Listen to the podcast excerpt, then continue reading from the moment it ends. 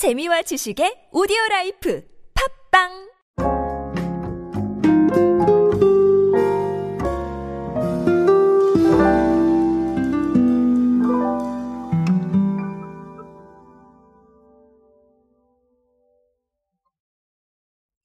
자, 요즘 여러분들은 즐거운 한 잔을 위해서 어떤 걸 찾고 계십니까? 아, 제가 오디오를 꽤 오래 해왔는데, 제 오디오를 꾸준히 들어보신 분이라면, 제가 누누이 강조했던 말이 하나 있을 겁니다. 아, 저는 술을 마시지 않습니다. 그렇기 때문에, 아, 이 주류에 대한 정보는 사실은 좀 약한 편입니다. 솔직하게 말씀을 드리면. 하지만 마케터로서 이제 트렌드의 관점을 좀 보게 되면, 이 주류만큼 또 트렌드가 재밌는 곳이 없어요. 자, 그러다 보니까 아무래도 주류에 대한 얘기를 많이 건들게 되는 것 같은데요. 어, 최근에 별빛 청아가 또 의미 있는 어떤, 어, 마일스톤 하나를 세웠다고 해서 오늘 그 수치를 가지고 왔습니다. 자, 오늘은 별빛 청아 이야기로 함께 하겠습니다. 안녕하세요, 여러분. 노준영입니다. 마케팅에 도움되는 모든 트렌드 이야기, 그리고 동시대를 살아가시는 여러분들께서 꼭 아셔야 할 트렌드 이야기 제가 전해드리고 있습니다. 강연 및 마케팅 컨설팅 문의는 언제든 하단에 있는 이메일로 부탁드립니다. 자, 별빛 청아가 출시 8개월 지난 시점 기준으로요. 아, 누적 판매량 천만 병을 넘겼습니다. 아, 인기 있죠. 아, 사실 별빛 청아가 초반에 나왔을 때 출시 50일간 150만 병이 넘게 팔렸는데, 자, 그때는 공급이 수요를 못 맞춰가지고 일시 품절 현상도 일어나고 막 그랬었어요. 그쵸? 어, 기억나실 겁니다.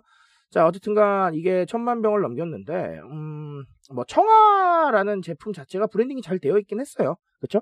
하지만 이런 또 새로운 시도를 통해서 이렇게 좋은 결과를 냈다는 건, 네, 아주 의미 있는 일이 아닌가라고 생각을 합니다.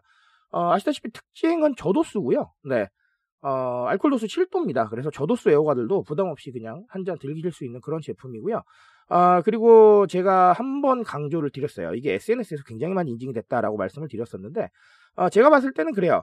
어, 이 병 디자인이나, 어, 이 패키지부터 시작을 해가지고, 정말 이 브랜딩을 직관적으로 좀 느낄 수가 있습니다. 보면 진짜 별빛 청아라는 게 느껴져요.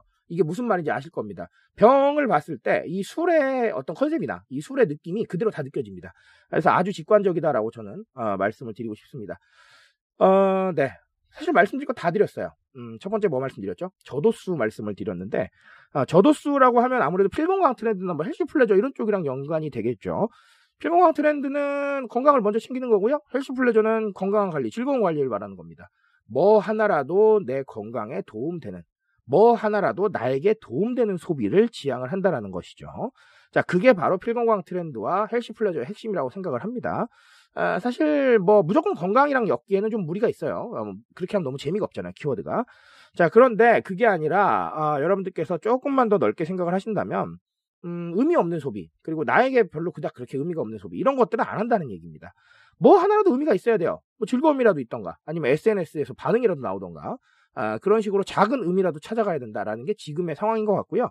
그런 것들이 바로 헬시 플레저와 어, 트렌드를 만들어내지 않았나라고 생각을 합니다. 어, 물론 시작은 팬데믹이었죠. 자, 어쨌든간 그런 상황이기 때문에 이런 저도수에 대한 것들 앞으로도 괜찮을 것 같습니다. 어, 뭐 무알콜 시장도 성장을 하는데 저도수가 성장 안 하겠어요? 굉장히 트렌디하다라고 어, 보시면 되겠습니다.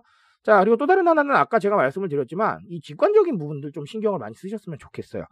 병을 보면 별빛 청아라는 이 이미지나 어, 이 주류의 컨셉을 그대로 알 수가 있는데요. 어, 저는 어려운 거 별로 안 좋아합니다. 아, 근데 그게 저만의 문제는 아닌 것 같아요. 물론 마케팅 스토리를 가지고 꾸준히 진행을 하시면서 빌드업 하는 이런 방식 아주 중요합니다. 저 되게 좋아하는 방식이에요. 그런데 제품에 대한 어떤 특징이나 이미지를 인식시키는 데는 사실은 직관적인 게 조금 더 나을 수가 있어요. 일단 인식이 돼야 소비를 하잖아요. 그렇죠?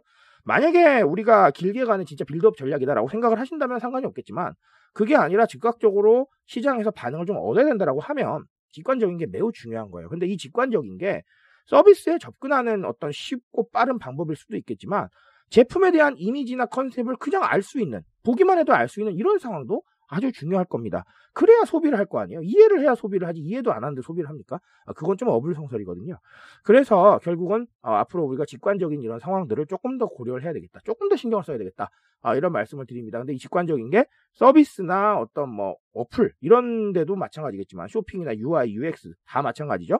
하지만 그런 것뿐만 아니라 이런 제품에 대한 인식도 굉장히 직관적으로 이루어져야겠다. 이런 부분들을 알고 가시면 좋겠습니다. 자, 어, 별빛청아의 이야기로 두 가지 말씀 드렸습니다. 어, 사실 계속해서 바뀌고 있는 어떤 이런 추세들을 어, 꾸준히 잘 반영을 하고 있는 것 같아요. 아, 그런 부분들 보시면서 우리는 또 어떻게 움직여야 될지 한번 고민해 보시기 바라겠습니다. 저는 오늘 여기까지 말씀드리겠습니다. 트렌드에 대한 이야기는 제가 책임지고 있습니다. 그 책임감에서 열심히 뛰고 있으니까요. 공감해 주신다면 언제나 뜨거운 지식으로 보답드리겠습니다. 오늘도 인싸 되세요 여러분. 감사합니다.